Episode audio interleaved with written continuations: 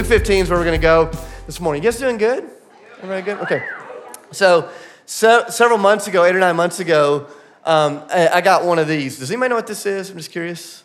Have, have you ever seen this before? It's, it's, a, it's a flip. Yeah, you know, you punch buttons, you talk to somebody, that's it. No internet, no anything, just flip phone. And uh, several months ago, I, I got rid of my iPhone and I got this, this flip phone and if you ever want to either be judged or have an amazing conversation piece, just get one of these because you pull it out and people are like, What's wrong with you? or How awesome, I'm jealous. You know, that's the two responses I always get. And the, the conversation that, that always spurs up is people say, Hey, um, what do you miss most? Like, what do you miss most about your days of living in the glory of iPhone land? And there's, there's a lot of things that I miss, but undoubtedly, the thing that I miss the very most is the GPS system and uh, somebody else filmed me. Like I had, I had no idea how terrible I am at directions. It's terrible to admit that, but um, I remember I got rid of that phone, and a couple of days later, I had to, to go preach in Alabama, and because they need Jesus, we all know Alabama needs Jesus, and so I was, I was going down to preach at this, this small little church, and in the middle of nowhere. And so I got online because I don't have a GPS anymore. I got online and, and I punched in the directions and then I printed them out. Is anybody old enough to remember when you used to do that? Which is like way more dangerous than texting and driving because you're now reading and driving and you're punching the odometer to see how many miles you've gone. And, and that's the world we used to live in. And so I, I print off these directions and I'm driving down to Alabama. And about halfway through the journey on these little back roads, I run into this like construction roadblock and there's this detour. And I went, uh oh, like I did not account for a detour. Like uh, I printed off the one and only way I know how to get to and from this place that I've never been. And so I, I, I, get totally lost in the backwoods of Alabama, and I stop and do something that I haven't done in probably 10 years. I stop at a gas station, and I walk in to ask the person behind the counter how to get to where I'm going. They used to know those sort of things. That's what you would do if you got lost. And so uh, I went in and I asked the guy the question, hey, how do I get so and so? And he said, dude, just put it in your phone. And, and I pulled out my phone and showed it to him, and he said, uh, it's kind of your fault, man. Like, that's, that's kind of on you. And, and he was just totally like unhelpful. And then this, there's this really sweet lady that had compassion on me, and she starts telling me how to get to where I'm going and all these sort of things. And over the course of the next couple of hours, I repeated that scene over and over and over. I'd, I'd get lost, I'd pull over, I'd ask a question, I'd experience apathy, indifference, anger, hostility, compassion, all these things. And I began to discover that there are a wide variety, there's a wide variety of human responses to my lostness that people respond in a variety of ways to my lostness. I remember seeing this unfold last year. Uh, if you kept up with the, that uh, soccer team in Thailand that got trapped in the cave is one of the biggest news stories of 2018. Uh, last June, these 12 boys and their 25 year old coach, they get stuck in this cave. They went just exploring kind of harmlessly after soccer practice, and there's a flash flood that filled the cave. They got trapped in there for 14 days. And over the course of the next two weeks, it became just the most extensive and one of the most expensive and kind of like news cycle stopping moments of the entire year. You know, rescue teams from seven countries, a thousand workers over the course of 14 days. One guy lost his life trying to rescue them. And they pulled all of these kids and their coach to, to safe rescue. And it was in that moment of rescue that all of the human responses to lostness started coming to the surface all of the normal people celebrated, like, this is amazing. But then all of a sudden, it was like the cynics and the critics, and everybody started like, wait, how'd they get down there? Whose fault was it? How much did it cost? Was it, was it really worth all the, the energy and, and all of the effort? And it was in that moment that I was just reminded that there's a lot of responses to lostness. There's a lot of responses to lostness. But in the kingdom of God, there's just one right response. There's just one right response in the kingdom of God. And I love this, this moment in Luke 15. Jesus is surrounded by a wide variety of people. He's surrounded by the religious elite, he's surrounded by the religious outcasts and everybody in between. And he begins to remind them of this search and rescue mission that he's been sent on to seek and save the lost. And all of the various responses begin to bubble up immediately. And Jesus says, Whoa, whoa, whoa. He says, there's a lot of human responses to lostness, but there's one divine response to lostness. And let me make sure that you, as my people, know which way I want you to go on this. And for the next month, I just, I just want us to, to dig into that together. And I love this. Starts in Luke chapter 15. Open your Bibles, starting in verse 1. Says, Now the tax collectors and the sinners, those were the spiritual nobodies, were all gathering around to hear Jesus. But the Pharisees and the teachers of the law, those were the spiritual somebodies, began to mutter to themselves. They said, This man welcomes sinners and he eats with them. Like this, it's the, the biggest insult they could think to give to Jesus was that he was kind to the outsider. So it says in verse 3 Then Jesus told them this parable. Now, I love this moment because every night Sydney and I tell stories to our boys in an effort to put them to sleep. But Jesus told stories in the Gospels to wake people up.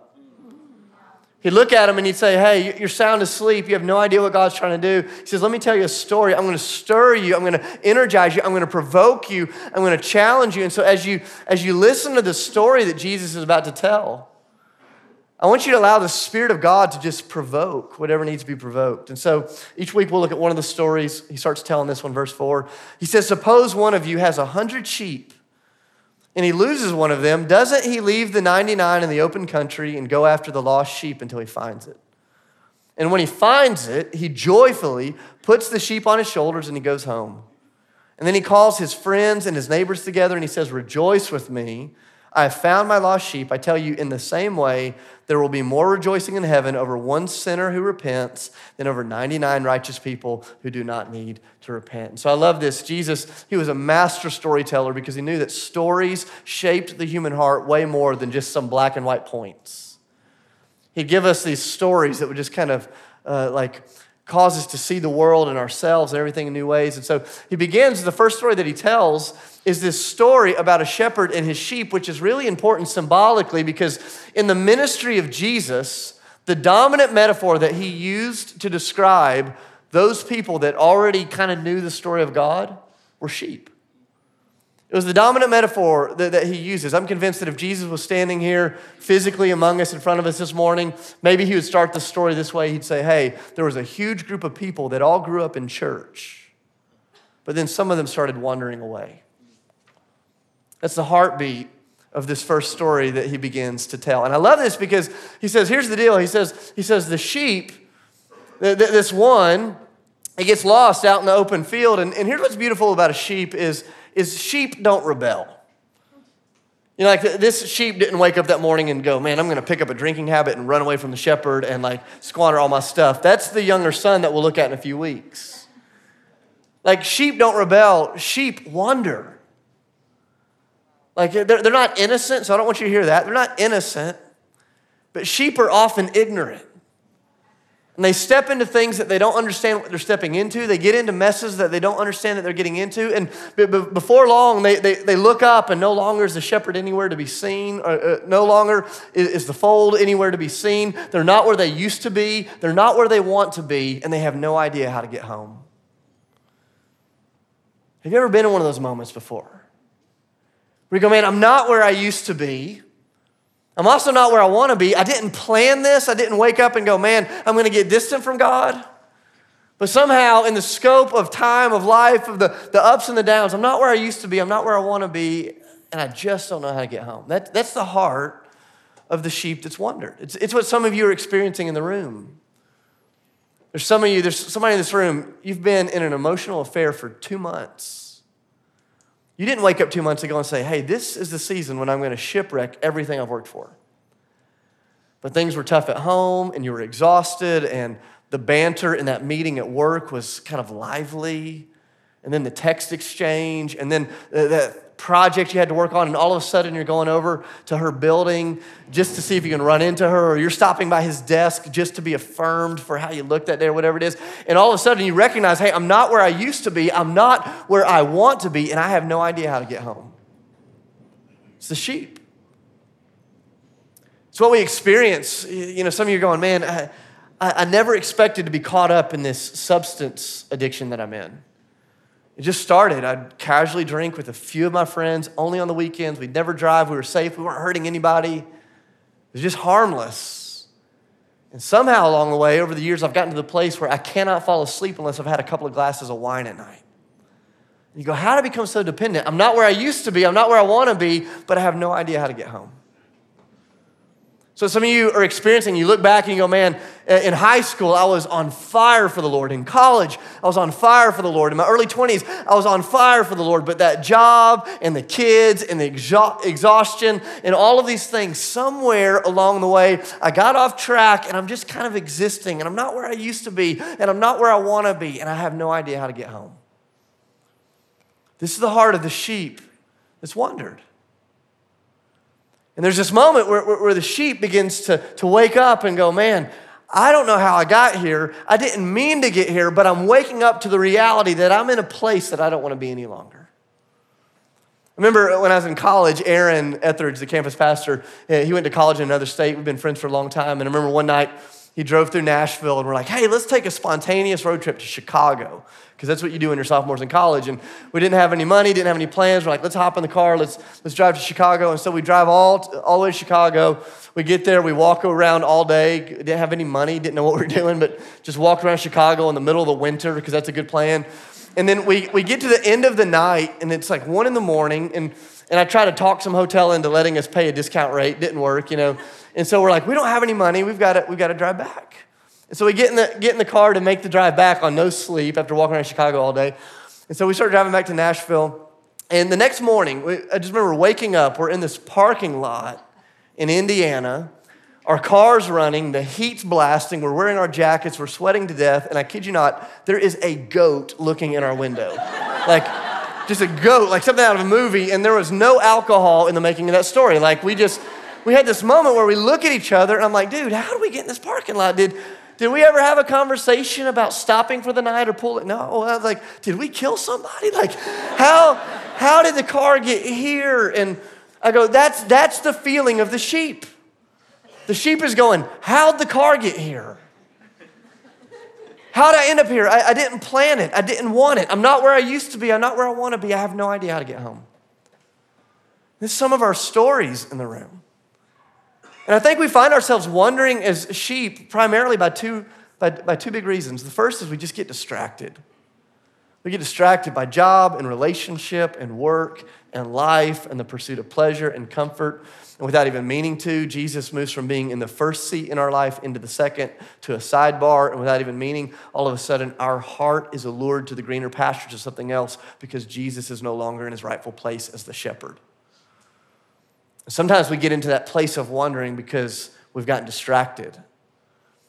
But sometimes we get into that place of wondering because we've been deceived. We've been deceived. We start to believe a lie about God, or we believe a lie about ourselves, or we believe a lie about others. Have you ever had one of these moments where you just start going, Man, I know that God's loving. I know He forgives people. I just don't know if He loves me. I know that God's gracious. I know that He's merciful. I just don't know if He's gracious and merciful to me. Or you start to believe a lie about community that, man, in this room, I'm on the outside. There's some of you that are sitting in this room, you came in today and your posture was, I don't belong here. These people don't understand me. If they only knew what I'd gone through, then they wouldn't be this happy. And I'm just telling you, that's the mindset of a person that's wandered. And without even meaning to, like sheep, we find ourselves, we, we go for the greener pastures and we discover they're not greener. And all of a sudden, this thing that we've wandered into, it has taken us further, it has kept us longer, and it has cost us more than we ever imagined. And we just go, man, hey, I'm not where I used to be. I'm not where I want to be. And I have no idea how to get home. And Jesus looks out at the crowd. He says, man, there's a, there's a lot of you. There's a lot of you that, like sheep, you've wandered away. But here, here, here's the good news is this story is not about a lost sheep. In fact, I, I think in your Bibles, the, the title, the subtitle above this part of Luke 15, I think it's an incorrect subtitle. And I know that may sound sacrilegious, but those subtitles are not divinely inspired. Those are written down by people to help us find our way around the Bible. I don't think this story should be called the lost sheep, it should be called the great shepherd. Amen. Because the story is not about a sheep that gets lost. The story is about a shepherd who's better at finding you than you are at running. That's the story. Like, like Jesus doesn't show up and say, hey guys, here's a story. Sheep got lost, got stuck on a crack, a wolf ate it, so don't ever leave the fold. you know, that'd be like one of those weird nighttime stories you tell your kids. Like, you know, like, like it, it, that, that's not the story. What's the story is, is the sheep has gotten lost. It didn't mean to get lost, but the shepherd is better at finding than you are at running. I love this. He goes on to talk about the shepherd. I'll just go through this really quickly. I just want you to notice four pictures about the great shepherd. Number one is he notices. He notices. He notices that the one sheep has gone missing. I love how Jesus tells the story. He says, he says, Hey, if you had 100 sheep and one went missing, wouldn't you notice? And I'm thinking, Well, Jesus, I've got three kids. I lose them occasionally, and I don't always notice. So I don't know. You're giving me a lot of credit here. And Jesus is saying, Hey, maybe you've been forgotten by your family. Maybe you've been forgotten by your church. Maybe you haven't been at Ethos in six months and nobody called you. But do you know who noticed? The Lord did. The Lord noticed. The moment you went missing, his eye was on you. He noticed. And I love this, this picture of the shepherd. In the midst of our wandering, he's a shepherd who, who notices. But he's not just a shepherd who notices. Number two, he's a shepherd who goes. He goes. He doesn't stand on the edge of the sheepfold and blow his little sheep whistle. You know, like, he doesn't stand and call his name. He doesn't do what you do when your dog goes missing and you yell and you curse and you get angry and drive around. It's like, what's he do? He, he leaves and he goes looking. Jesus says, This isn't about your lostness, it's about my ability to find you in the midst of your lostness. When you go missing, I notice when you go missing, I come after you. And the moment that you went down the dark path, some of your feet are travailing right now, the Lord was right behind you with a flashlight. The moment you went missing, he, he came looking. He notices. He goes. Number three, he joyfully carries us home. I love that moment. He, he finds the sheep out in the field. He doesn't kick the sheep, doesn't yell at the sheep, doesn't cuss at the sheep, doesn't put a leash on the sheep, doesn't go home and put one of those invisible electric fences around his yard to keep the sheep in. Like, like he finds the sheep and he joyfully, he joyfully lifts the sheep up and puts the sheep on his shoulders. It's this symbolic moment of him saying, Hey, listen, in this place of wandering, you found yourself entangled in shame. Let me put the shame on my shoulders and I'll carry it back. Uh, this is one of the, the, the clearest pictures of the gospel to me is the sheep gets lost. It's not where it used to be, not where it wants to be, doesn't know the way home. So God comes all the way to the sheep and doesn't even make the sheep use its own legs to get back into the fold. Think about this past weekend our family, we were like, man, I wonder what hell would feel like. And so we went to Opry Mills on a weekend and said, let's just walk around. like, let's just, let's just kick it for nine hours in the mall. And so if you're not saved, today's your day. Be saved. Like, it was bad. And we're walking around the mall, and my youngest son, Judah, four years old, he just, he gets tired, and he's like, I don't want to walk anymore. And he, falls down. And he's like, carry me, dad. And so I carry him for a little bit, and then he gets heavy, and I'm not, I'm clearly not very strong. And so I'm like, dude, you gotta use your legs. You, you gotta use your legs. And I just love this because if Jesus showed up to the wandering sheep and said, hey, you got yourself in this mess, you've gotta walk yourself back, none of us would fault him for that, right? Like none of us would fault Jesus if he said, hey, you need to learn your lesson, walk back with me. But the reality is, the lesson is learned in the moment of entanglement. And Jesus shows up, and the only lesson that he wants to teach you is that he himself carries you home. Maybe it took you 10 years to get lost, but in a moment you can be found. It took you 10 years to get in this mess. It took you six months of blowing off those habits. It took you, it took you six years of, uh, you know, entering into that relationship you, you, didn't need to be in. It took you all that time. And Jesus says, but in a moment you can be found. And yes, there will be a journey back, but the journey back will not be made alone and it will not be made in your own strength. It will be made on the back of Jesus himself. That's the gospel. That's the gospel. He says, here's the shepherd. He notices. Here's the shepherd. He goes. Here's the shepherd. He joyfully carries you home. And number four, here's the shepherd. He celebrates. He gets back and, to the sheep and he's not like, hey guys, Dave's back again. Can you just tell him? comes back in, he's like, let's party. I want you to think how crazy this would be. I mean, uh, think about this like in the context of human relationships. If, if, if one of your siblings just kept running away and just wrecking their life, and every time they came back, your parents just threw a party. Hey, I, I know, your, I know your brother's just been wrecking the family, but he's back, let's party. That's the heart of God. That's the heart of God. That's it. That's it. There's, there's none of this like tiptoe your way back in stuff. Christ comes all the way, he carries you all the way back. And that's the heart of the, that's the heart of the good shepherd. Jesus says there's all sorts of ways we get lost, there's all sorts of response to lostness. But when it comes to my heart towards the lost, this is what I feel. And we as a church, we have to decide like, okay, are we with Jesus on that? Are we with Jesus on that? And, and so as you, as you wrestle with this story, I just want to ask you, like, what part of the story do you identify with? Some of you are sitting here and you're going, man, I may identify with the wandering sheep. I just want to give you a couple of questions. You can process these later on today or this week or with your friends in a freedom prayer session with one of our pastoral team. But I'll just give you a few questions. Number one, if you're trying to discern whether or not you may be wandering right now, just ask you have you stumbled into anything a habit, a behavior, a relationship, a choice? Have you, have you stumbled into anything that for whatever reason you can't seem to get out of now? Have you stumbled into something that felt innocent on the surface, but it's just, it's kept you tied up? Maybe it's a distraction, maybe it's a deception, maybe it's a way of life. Have you found yourself in one of these moments where in your heart of hearts you're going, I'm not where I used to be, I'm not where I want to be, and I have no way, no idea how to get home? It's one of the questions. This is one of the things that you have to process as you're thinking about whether or not you may be in a season of wandering. Don't just think through the lens of, yeah, I got saved when I was 15, so I, of course I'm not wondering. He tells this story to people that knew the story. He says, Are you wondering? The second question is, What has your view of God been like in this season? Here's what I found is so often, whenever I get in these seasons where I'm wondering, when I'm out in the wilderness, my view of God tends to, to shift in one of two directions. I either begin to believe that He's really distant and that He would never, like His mercy would never extend to a person like me, or I get really cynical of any good thing that I hear about the Lord. And I go, if you're marked by this self deprecating mindset, or if you're marked by this cynical mindset, you may be, I'm not saying you are, but you may be in a season of wandering. Have you gotten into anything that's taken you further, kept you longer, cost you more? Has your view of God shifted? Number three, kind of a third question for you, is how has your view of Christian community been impacted in this season? I have found that when I am on the outside of the fold, like when I have wandered into the wilderness, there's this tendency for me to view places and people like this with cynicism, skepticism, and arm's distance. I go, man, if only they knew. If only they'd been through what I've been through. Only they could feel what I feel, man, they wouldn't be like this. And it's one of, it's one of the dominant mindsets of the sheep when we're wandering.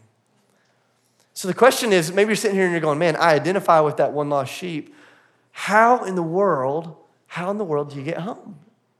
I just want to give you just two really practical things. This isn't a formula, it's a framework. Number one, like if you think you may be that one sheep, number one, you just call out to Jesus. What do sheep do when they're stuck? I mean, they use their little sheep hooves to like try to get themselves unstuck. Like they, they don't do it. Like when sheep get entangled, they cry out with that little sheep voice. Bah! You know, it's a terrible sheep voice, you know, but they, they, they cry out and the shepherd comes looking. What do you do if you think you may be wandering right now? You cry out to Jesus today. Jesus Christ, Son of the living God, have mercy on me, a sinner. Would you find me and would you bring me home? That's where it starts. You just call out, Jesus. I'm not where I used to be. I'm not where I want to be. I have no idea to get home. Would you find me and would you carry me home? You call out to Jesus, but it's not just about calling out to Jesus. Secondly, if you think you may be that lost sheep, it's that you, you open yourself up to someone in this room. You really open yourself up to this community. You let people in. You let somebody in on the journey because what I love is Jesus goes and finds the lost sheep, and he doesn't bring the lost sheep back so they can have this one on one relationship by themselves for the rest of their life. What's he do? He brings the sheep back and he puts that sheep in a what? In a community. And so part of this journey is going, hey, how, how do we do this? communally. If you don't know anybody, man, we've got a pastoral team. We've got freedom prayer. You can go online, ethoschurch.org, sign up for freedom prayer, and we love to pray through this stuff with you. It's what we do. Some of you are going, man, I'm not where I used to be, not where I want to be, don't know how to get home call out to Jesus and let somebody in. There's some of you, though, that are here and you're going, I think I identify maybe with the 99. I'm not out in the wilderness right now. I feel pretty good. Like, Jesus, what do you invite me to do? And I think there's just kind of two simple things. I think the first is that we just really ask the Lord, okay, Lord, am I the kind of person that celebrates and rejoices when the lost come home? I go, man, may we become the kind of church, you know, I hope God gives us 50 years in the city together, but may we become the kind of church that whenever somebody shipwrecks their life, they go, Ethos is the place I want to go home to. May, may we become the kind of place where all of the mess and all of the brokenness and all of the question is welcomed with wide open arms. May people feel so loved here. And part of this, if you feel like you're part of the 99, is just asking the question okay, Lord, what is the posture of my heart towards those that are still on the outside? Do I blame it on them? Am I apathetic towards them? Or do I longingly rejoice for them to come home? So part of it's about rejoicing, but if you're in the 99, the second thing is part of it's about participating. To me, the, the elephant in the room around this first little story that Jesus tells is that the shepherd goes looking for the sheep, and the 99 did the thing that they were not supposed to do, and that is they stayed where they were. What are sheep supposed to do? Even if you're not a shepherd, you probably know the answer to this. What were sheep supposed to do? They follow the who? Shepherd. The shepherd. I go, why weren't the sheep following the shepherd? I go, may, may we not just be the kind of people that rejoice, but may we be the kind of people that say, hey, Jesus, wherever you're at, man, we notice the missing. We'll go after the missing. We will help you carry home the missing, and we will rejoice when they're back. Like that is the heart of God. That's the heart of God. And so as we come into this season, as, as we're praying over these people in our packets, as we're praying over our church, this is what we're saying. We're saying, hey, God, if I'm not where I used to be and I'm not where I want to be and I don't know how, how to get home, would you start this journey off by finding me and bringing me home? And then, God, would you put me on a rescue mission with you for the sake of those that don't yet know you? So here's what we're going to do. Uh, every week during Fast Forward, we're going to take time, like we always do, to get in groups and to pray. And uh, Cole, would you put the slide on the screen? I'm going to give you guys some instructions real quick. So on the right side of the screen, you, you see the number one. Uh, that's for those of you that are going, hey, I think I might identify as the wanderer. And if that's you, I want to just encourage you to, here in a few moments when we get groups, to say, hey, I think I may identify as the one. And here's what I need prayers for. That's kind of your prayer point. Ask people to pray it with you. On the other side of the screen, it says the 99. That's for those of you that feel like, hey, I think I re- relate with the 99 a little more in this season. And kind of your prayer points are, hey, Jesus, would would you open me up? Would you help me to notice the loss? Would you help me to go after the loss? Would you help me to carry the lost home? And would you help me to celebrate when they return? And so, here in a few moments, if you're comfortable getting groups of two or three, if that's not your thing, it's totally okay. You can reflect on your own, you can journal, you can pray. We're going to take about 10 or 12 minutes to do this, and then I'll send us to communion and we'll end with worship. But uh, Lord, I thank you for these men and women. Thank you that we get to be on this journey together. God, would you give us your heart and your response? to those that have wandered. In the name of Jesus, I pray, give thanks. Amen.